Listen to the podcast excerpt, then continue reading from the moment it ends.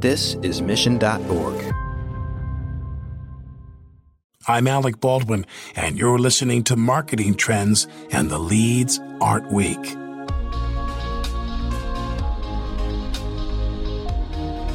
Welcome to Marketing Trends. I'm your host, Jeremy Bergeron, the Vice President of Media Strategy at Mission.org.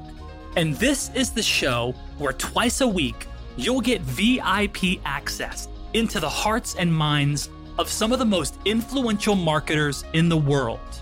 On Marketing Trends, we'll do two things. We'll go deep on a human level, and we'll go even deeper on the nitty gritty of what makes for the most successful marketers and strategies today. I'm glad you're here. Now let's get into it. Online shopping has exploded in the last year with so much to choose from at the click of a button. Many online merchants are finding the need to help consumers narrow down the options and find what they really want. Saksham Sharda, creative director and CIO of Outgrow, is here to help consumers with decision fatigue, while at the same time helping vendors get to know who is looking at their website.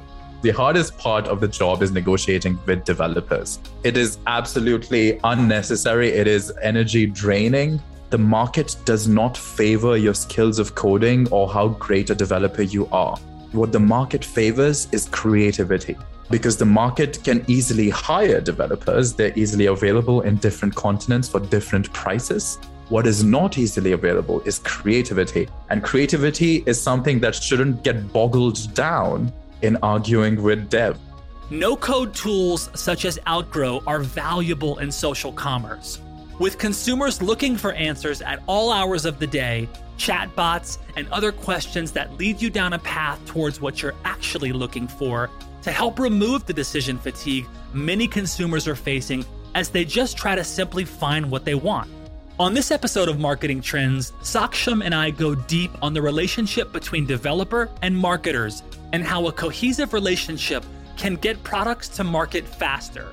Saksham also explains how traceable campaign testing is helping marketers level up their strategy. Enjoy.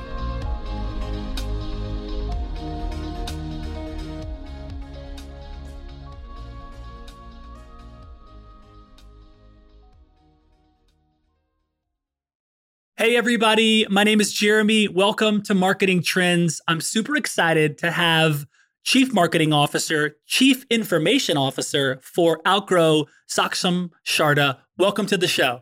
Thanks for having me on, Jeremy. Super excited. We were just talking about how if anyone Googles your name, um, there is a ton of places you can hear from Saksham. He's done podcasts, he's on YouTube.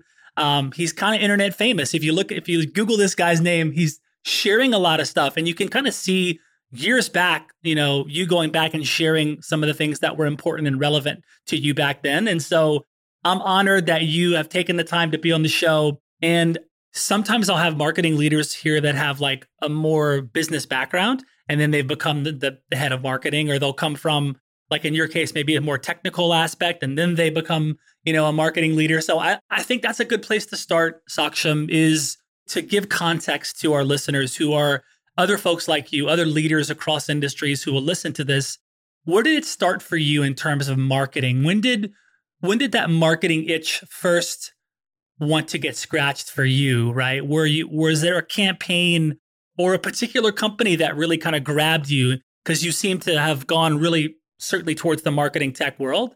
And but where did that start for you? Where was the beginning of that for Saksham? Uh, I think it's like an interesting question because I always find that the term marketing in itself is such a vague term. It's like, you know, you just, it's like, I don't know whether it's a gerund, but there's a term in English for it when you add ing to a place where it's not supposed to be. So, like marketing, or you can say salesing, but that doesn't really differentiate it much from the word market itself. So, I feel like marketing is in itself a very nebulous category and no one is born like you know if you go and ask kids in a high school today and you ask them what they want to be when they grow up no one actually says a marketer because no one really knows what that means. Right. Uh, so so it's an interesting question when you said that where did that itch kind of originate in me? And i think it's because it didn't exist as a professional choice and somehow i figured out this is what i like to do And this is basically started with I was in charge of uh, social trends. I'm into psychology and social trends and all of that. So that's what I was doing initially for Outgrow. I was the social trends manager, and I was just looking at trends. And this was like, you know, when Instagram was just like, you know, coming into shape. So at that point of time, I was the social trends manager and I was just trying to see how we can like, you know, use social media to own an advantage. And that kind of like it started with that and eventually i got into marketing somehow. I can still not define what marketing actually is and i'm not even sure uh, what part of my job is strictly marketing but it is mainly marketing because it's so expansive. Everything is marketing. And that's the thing about it. since everything is the market like the market in our uh, society is all pervasive. In that sense i also feel marketing is also all pervasive. It goes through sales. It goes through you know uh, the marketing department advertising creatives all of it is i think under the umbrella of marketing yeah.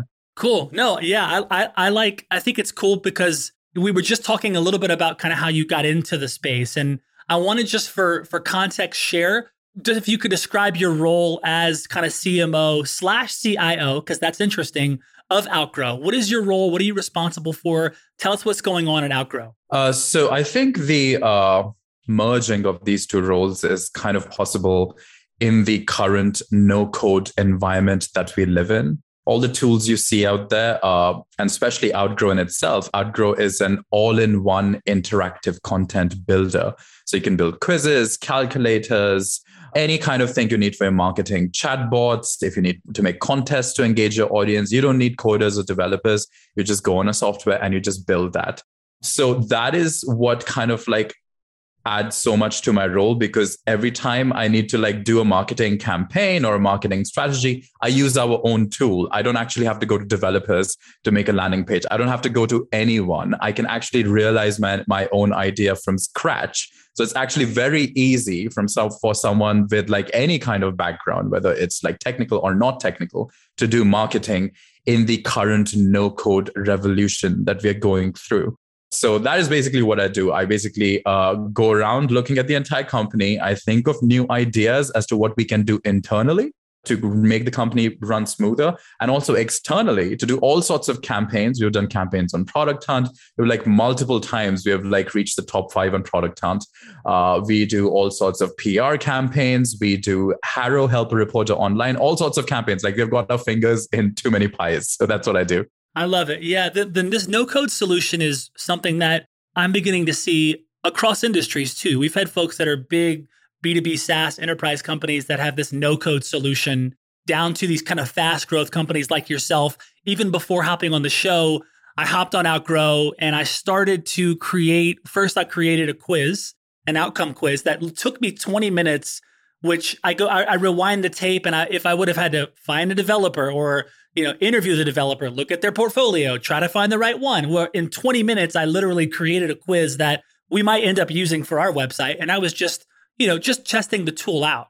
And so this this no code revolution is definitely here to stay. Was that something that you kind of first realized was coming down the pipeline early on? Were you an early adopter in this kind of no code revolution? Or did you see the wave from a distance, you know, before it came? Because it seems like it's a big play for brands. And I know for companies like us to be able to move that quickly and spin up and use a tool like a quiz or, you know, any kind of a outcome based tool that I can throw on my site or a landing page within an hour is pretty awesome. For sure. I think initially our founders uh, had a company that was allowing people to make apps. So this was like back in the noughties ah. when, uh, back in the noughties when uh, the iPhone, you know, because everything, we, think of the no code revolution as like uh, something that is very new. But the point is, it's in the making. But also, another thing to note is everything is happening so fast now that the AI revolution is the, the key revolution that's happening is the AI revolution, and no code is a part of it. Because when we enter that territory, no code and AI is basically just telling you you don't really need to know uh, you know much about coding and all that you know deeper stuff. Uh, you just need to know the basics of like you know building something. But initially, uh, our founders had a company that was helping people, you know, back uh, when the iPhone had just launched and the App Store was a new thing. And everyone, every single person you met had this new idea for an app right so uh, but no one knew how an app is made and i was like everyone was like you know if you don't know coding we don't know how an app is made So uh, our founders made a calculator that would allow people to find out anyone on the internet. You go to that website and you can find out based on the questions you answer, like you know which store do you want to put your app on, the Google Play Store or the App Store? How many pages does your app supposed to have? Where do you want to have your developers team? So as you answer these questions, uh, the calculator would show you a figure like a concrete figure as to how much it's going to cost you to build an app. And this calculator went viral on the internet in the 2000s. It became the go to place for people to figure out how much it's going to cost them to realize the next big idea. And that gave our founders the idea what if we allowed people to make calculators like these? What if we allowed businesses to make these tools easily, like calculators that tell you an estimated cost of a thing, or a quiz that helps you choose because there's so much choice paralysis when I end up on someone's website. So even like as you as a podcaster, if on your website I put a quiz saying which of my episodes should I listen, uh, should you listen to first? Because you know there are tons of episodes, and then you ask them a particular question about the industry, you know what they're aiming for, blah blah blah, and then you give them two or three episodes to listen to. You're making choosing easier for them because there's just so much noise on the internet. So that was the beginning of it. And it's like before the term no code even became famous, we were kind of in it already. So I think we just got like pulled up with the wave when the marketing came around no code. It just pulled us up and flung us in the air, and we've just been enjoying ever since. I love it. And then you now you have a technical background as well. So did you get into the product, the dev side of the product, is because you have that background, or did you just support that team in different ways? No, I actually started from uh, the marketing side itself, and Ah, uh, okay. yeah. So, uh, but then eventually we got more and more involved in like the product development itself, Got it. Okay. and so it became like a combination of both. Yeah, So you've been there now. I think I saw it over. Was it over four years? I think so. I've lost track because time time moves differently. I think. yeah. So you know, I always love asking leaders this question, and I'm curious now because you've been there four years. Yeah. Lots of interesting things have happened in your time there. What's been your most like your biggest win in the four years? Like the, your best day, and then what's been your most challenging day? Oh, that's an interesting question. I think the best day is the power that no code gives you, which allows you to see marketing differently and to see the entire marketing game differently and to understand that it's a game. The best day has been the unexpected successes, which are really unexpected, like something absolutely easy to make that somehow just really goes viral as a marketing campaign one of the things we did, and it's, it's not the best, but I'm giving you an example of why this is best. Because any marketing campaign that you do, and, and you can take it in writing from me, and if you prove me wrong, you can take me to court. But the any marketing you do, 60% of it is going to be based on luck, and only 40% of it is going to be based on all the hard work you put in. And I'm, I'm like, I think these are like kind of uh, suppressed figures. I think it might be as bad as 70% luck and 30% uh, how hard you work. And a no code tool allows you to make sure you're not working that hard. Do you get it? Like you don't really have to involve like 400 developers into making the next big idea, which actually doesn't happen to be the big idea. So some of the smaller things we did, like, you know, uh, to promote our own product, because essentially it's an all-in-one interactive content builder. That's what Outgrow is. And so you can make a quiz on it. And one of the first companies that make quizzes famous was BuzzFeed. hmm So when 2020 came along and there was a disaster after disaster after disaster, you know, first there was the coronavirus. Then at the beginning of the year, there was like a nuclear crisis with Iran, almost a World War III that was going to happen. And then the murder hornets, I don't know whether you heard about them, then hurricanes and then tornadoes, all of these things like came along and then wildfires in California.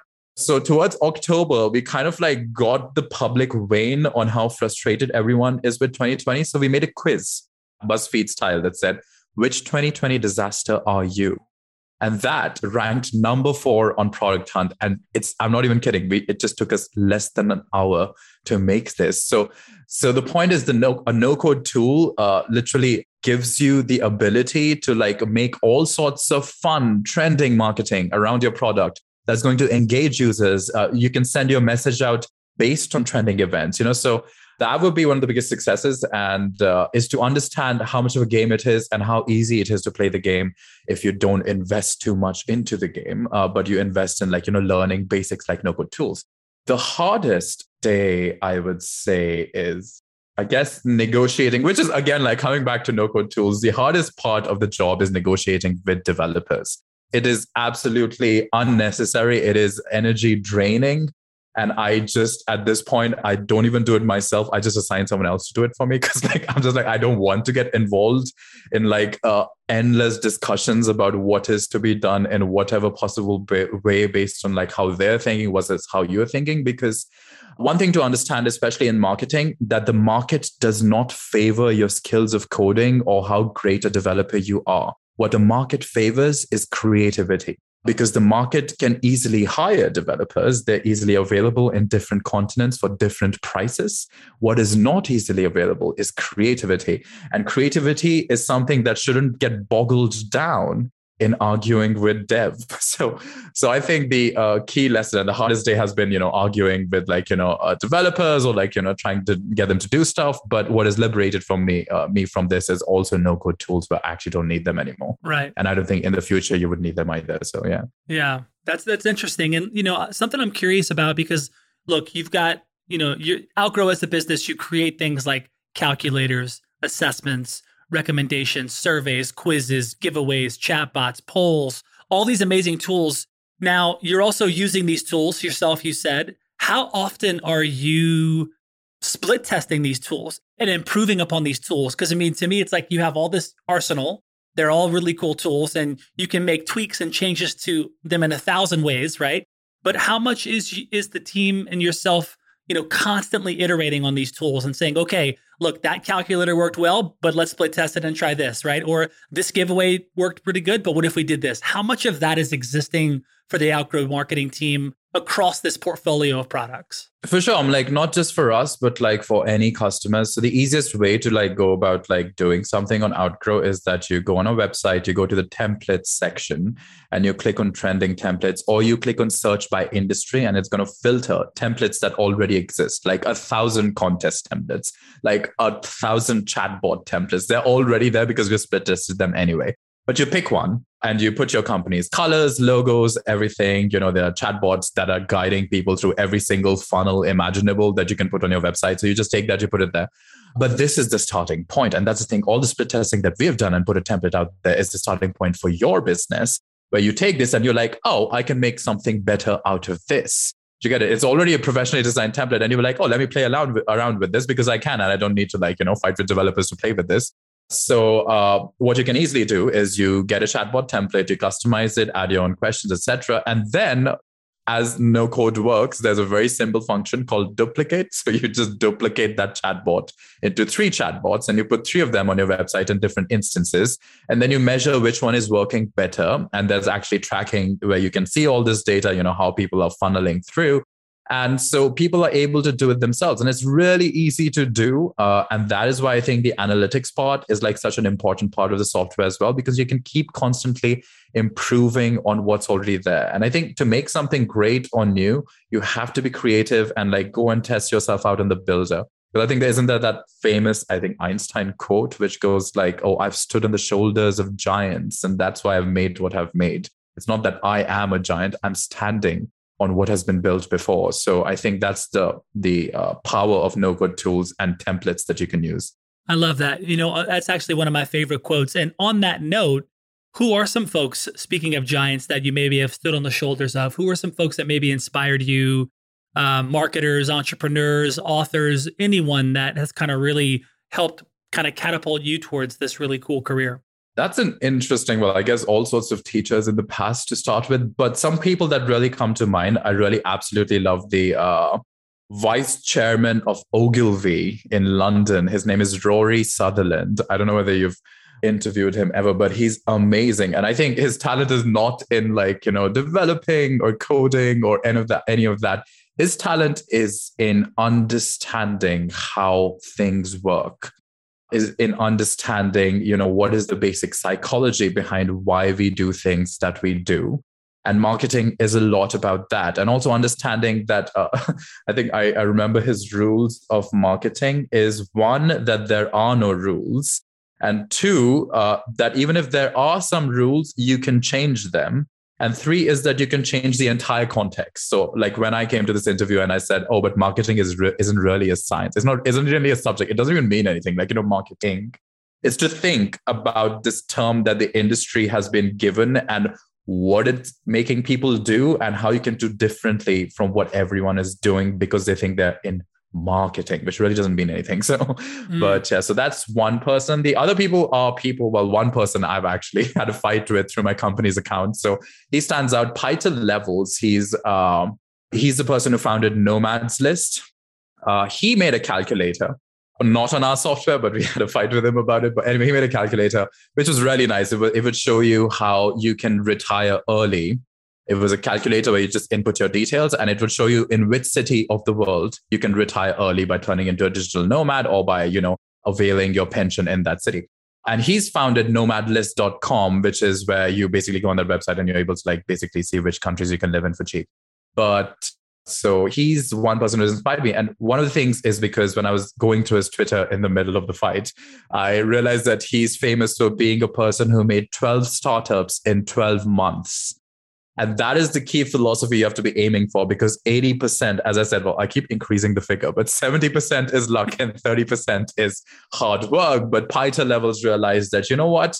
It's easy for me to make this. So he made like, you know, 12 startups in 12 months, which is like, and he expects half of them to fail but the other half you know survive because he has so many ideas he's constantly doing it so like don't invest too much uh, into one thing just uh, let the idea play and let the market carry you in its wave in itself so yeah mm.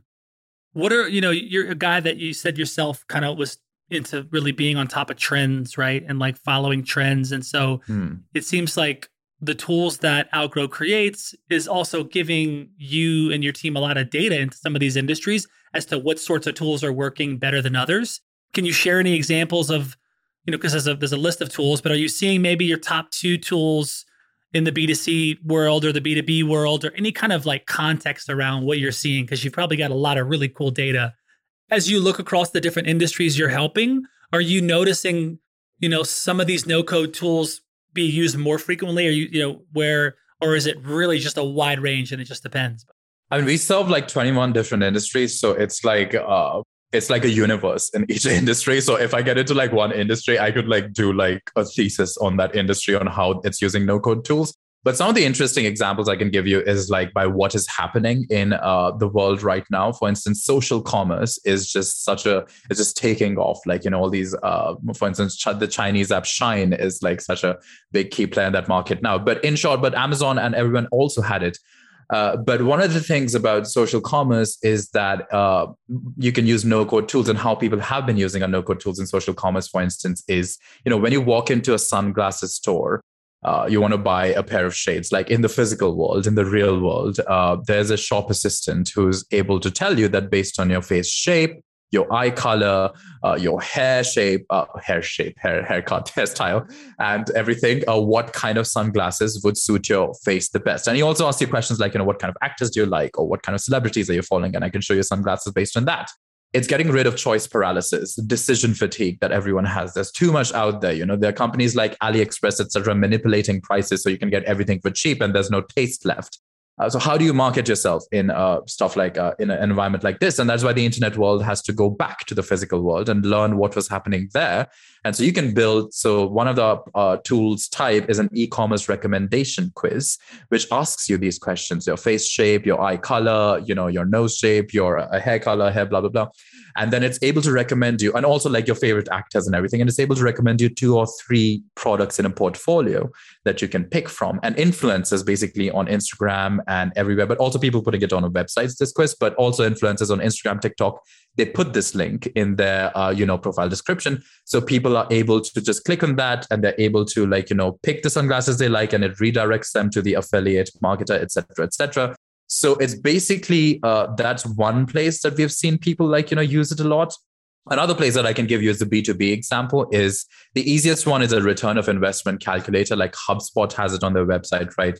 Because the point is when you're selling a service instead of a product, when you're selling a service, it's hard to show what is the immediate value. Like when I give you sunglasses, you have them in your hands and you're like, okay, uh, I got something for my money. But if I uh, you give me money and I'm like, oh, you're going to see these results in like some time, you're going to be a little suspicious. So ROI calculator, return of investment calculator is just able to show people over time in two years time in three years time in four years time graphically how much they're going to improve uh, their company by using this service So that's how a B2B company can use it. And another example that I give is like of a lawyer, for instance. So uh, say you're a lawyer and the only thing on your website is a button that says uh, contact me with your awards and everything right but i'm really how do you stand out from like you know a billion other lawyers on the internet out there but instead if you have a quiz on your website that goes uh, see how much i can save you in legal fees or like uh, another quiz that says uh, which state should you incorporate your business in right, uh, which asks you a couple of relevant questions regarding your business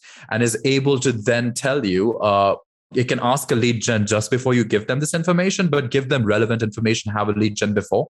And this way you're able to really give them some value and you that person enters your funnel. So so that is, I think, what the internet is becoming. The internet is becoming a value exchange service where you know I, I trust you're going to give me some informational value so you can take my email in return and then try your best to convert me later so i think that is uh, some of the ways in which our software is being used Talk about AI. How are you using AI right now in some maybe some use cases?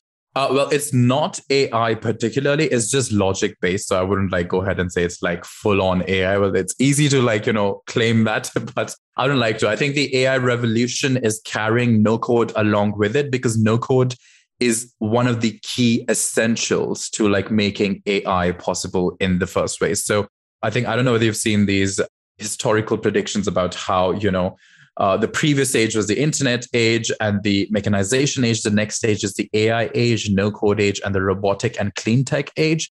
But these are all going together because all of these uh, are kind of interrelated. So no code goes hand in hand with AI, and AI goes hand in hand with robotics, and clean tech kind of goes hand in hand with all of that. So uh, that is how we are uh, actually uh, getting along with AI, but not we're not AI. Yeah. How do you see interactive content building innovating? Like, where is this? Where is this this particular industry going? Well, interactive content um, is at present. I think it aims to let's just say it aims to be a place where there can be uh, easier and easier interaction as compared to static content. Because we're still looking at there's like so much static content online. Like when you look at blogs sure. uh, when you look at infographics all of these are static but you i don't know whether you've seen but they're interactive infographics now you know where uh, you enter some data and you you see an infographic tailored to you so the interactive content is kind of moving to eliminate the staticity of the internet in its sense. So I think that's where uh, interactive content is headed. And there's still a lot of work to be done. I think it would be exponential progress. But at the same time, uh, I think it is something that is going to happen. Yeah. Yeah. It's interesting to, as you said it, you like, I like how you lumped in no code, AI. Like there's a lot of stuff that's going to be moving together. It just makes sense as you know the industries all evolve certainly the tools will evolve and the, and the seamlessness will evolve. Let's shift and talk about the customer experience and how you kind of view that in terms of how people are engaging with outgrow. And what's your philosophy on on the customer experience and customer engagement if someone like me or someone new begins to interact with your brand? Walk us through kind of the story of what someone what the outcome of that would be and how you think about that as a marketing leader well, A, because it's interactive, it's going to be more fun. So there's like gamification, right? So that is key because when I'm reading a blog, I'm usually like, if you're really unable to capture my attention for more than five seconds, I'm probably like five websites away. Like together, that's how fast I'm moving. Uh, even like when you look at like major news websites like BBC and CNN, now they have like quiz of the week where you're able to like test your knowledge of the current affairs, etc., etc., because they're trying to engage you. And also, when you look at articles on the BBC in particular, uh, you can see how much uh, how simple they are. Like, because the age of like complex writing and like great blogs point making is over. It's very simple, short paragraphs. That's how they're going, and then they have a quiz of the week or like an interactive, uh, you know, content piece, a quiz or a calculator to show you like something you can like play with to make you stay on the website longer because that is a key thing that you want the visitor to do from a marketer's perspective and from uh, the marketing viewpoint this is great because a you get so much website visitor data and that you can recycle for marketing. Like you get to see who's visiting your website. Like why are they visiting your website? What is le- leading them away? Like at what point of the quiz did they leave? Was the quiz too long uh, you're able to like then tailor your website. Like even when I go back to that, like you know, example of the lawyer, where he's put this quiz on his website saying, "Oh, which state should you incorporate your business in?" And in that quiz, if he has a question, like you know, one of the questions is, "Which state are you from?" or like, uh, "Which state would you want to be in?" or like, "Pick the states would you rather be in?" or like, you know, "Why do you want to move your business? Uh, what kind, what are you looking for? Uh, cheaper labor or like cheaper tax rates? Blah blah blah." You know, the more of these answered questions that people are answering, you're literally collecting information about the kind of people that are coming to your website, and you can tailor your services then based on, uh, you know, you can completely change your service model because you understand who's coming to your website now. Uh, so I think that is a key way in which you understand customer experience and you understand the customer themselves. So I think these are the two key important points to know. Hmm. What do you think about when you think of like 360 marketing or omni-channel marketing? Like how do you approach that or what comes to mind when you think of those things? Well, I think it's helpful to try to think of it from a 360 degrees view because there's so much in marketing that can be recycled. Like something you made today or like a year back if like you know if somehow tiktok gains popularity during the pandemic put everything on tiktok do you get it. Like there's untapped potential in a lot of things. And the more you listen it's easier to recycle so like in my case when i think of omnichannel marketing I mostly think of how I can recycle the stuff that's doing well on one particular channel into other different channels. I'm not necessarily thinking of investing more resources. I'm mostly thinking of recycling and reducing and reusing.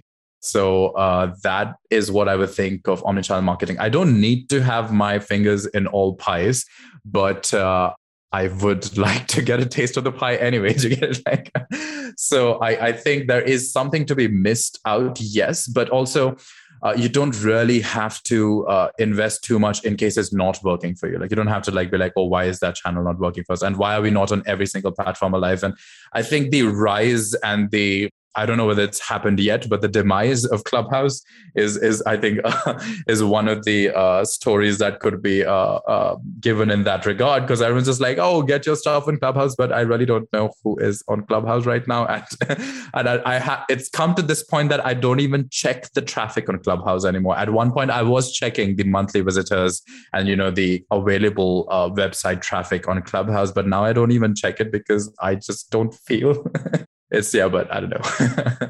yeah, it seems like there was quite the, of course, the global interest in yeah. in Clubhouse that is now seems like it's waning, yeah. and some say it's going to die, but we'll see. We'll see. I mean, it might come back, but on the other hand, people always go on about TikTok saying, "Oh, TikTok is just for kids" and blah blah blah. But I really think that TikTok is actually huge, and I I feel odd that I have to say it on a podcast in 2021. Yeah. But there was like points in 2020 when people wouldn't believe me, and I'm just like, "But it is." Have you been on TikTok? Like, do you know how much better its algorithm is than like Instagram? Like, it is so good mm-hmm. at like finding stuff that is good. And uh, there's so much about that platform that I think is so promising. So once you get a feeling, or like, it doesn't have to be like what others are thinking about, but if you get a feeling that a platform you think is good, then you should probably try it out because you're probably instinctually going in the right direction, I'd say. Yeah, that's awesome. One of the things to note from interactive content that I haven't talked about is that it gives you the ability not just to generate leads, because you're obviously generating leads every time you put a quiz, calculator, assessment, you know, contest.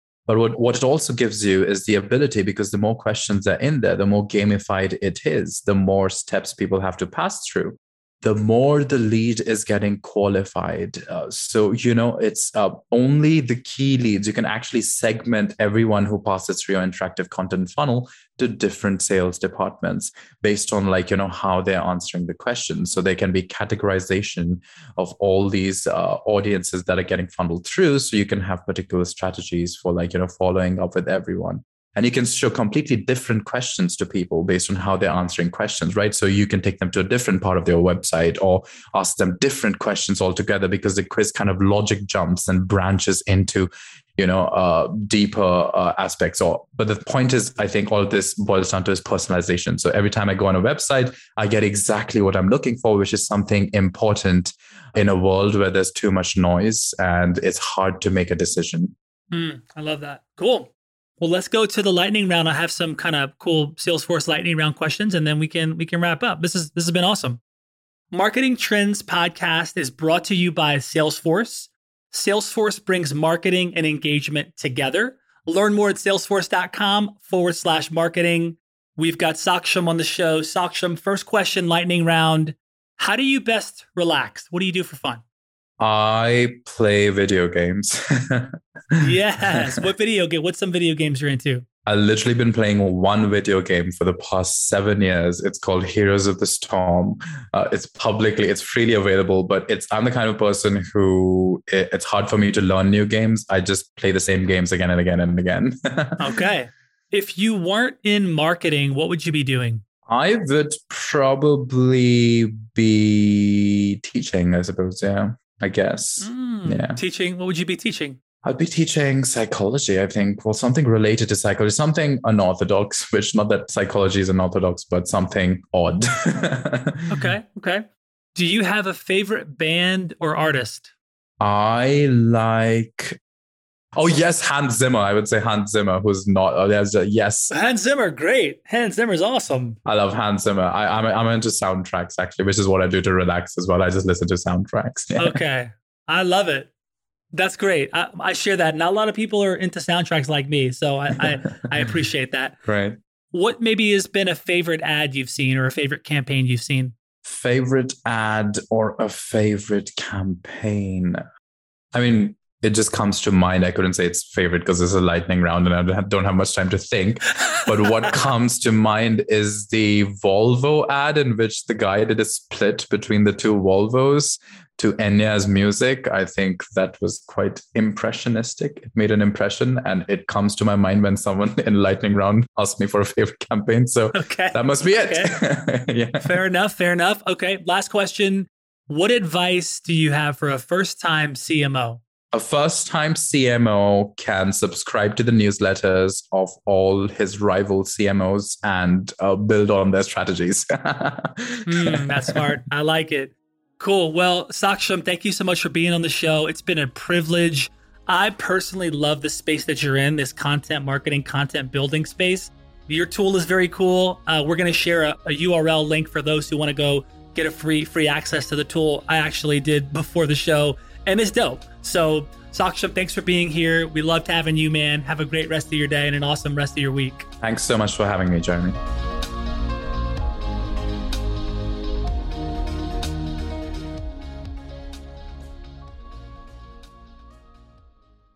You have eight seconds to make a connection or risk a click away onto the next topic. The difference lies in your ability to deliver relevant experiences to your audience across devices and across channels. But delivering on a really great experience is impossible without the right people and the right technology. You've got the right people, but your technology choices will make or break someone's experience with your brand. At the center of gravity of your digital experience, Brightspot Content Management System can deliver relevant content, personalized experiences, and cross channel synergies to create unforgettable brand experiences so you can be a bright spot in someone's day.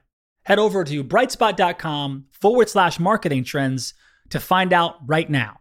From global crisis to hunger relief efforts, the messages you deliver save lives, inform important decision making, and help keep communities safe and sound. The speed and scale of your content needs to be delivered faster and on a much larger scale. Brightspot Content Management System has supported some of the world's largest brands to communicate on a global scale.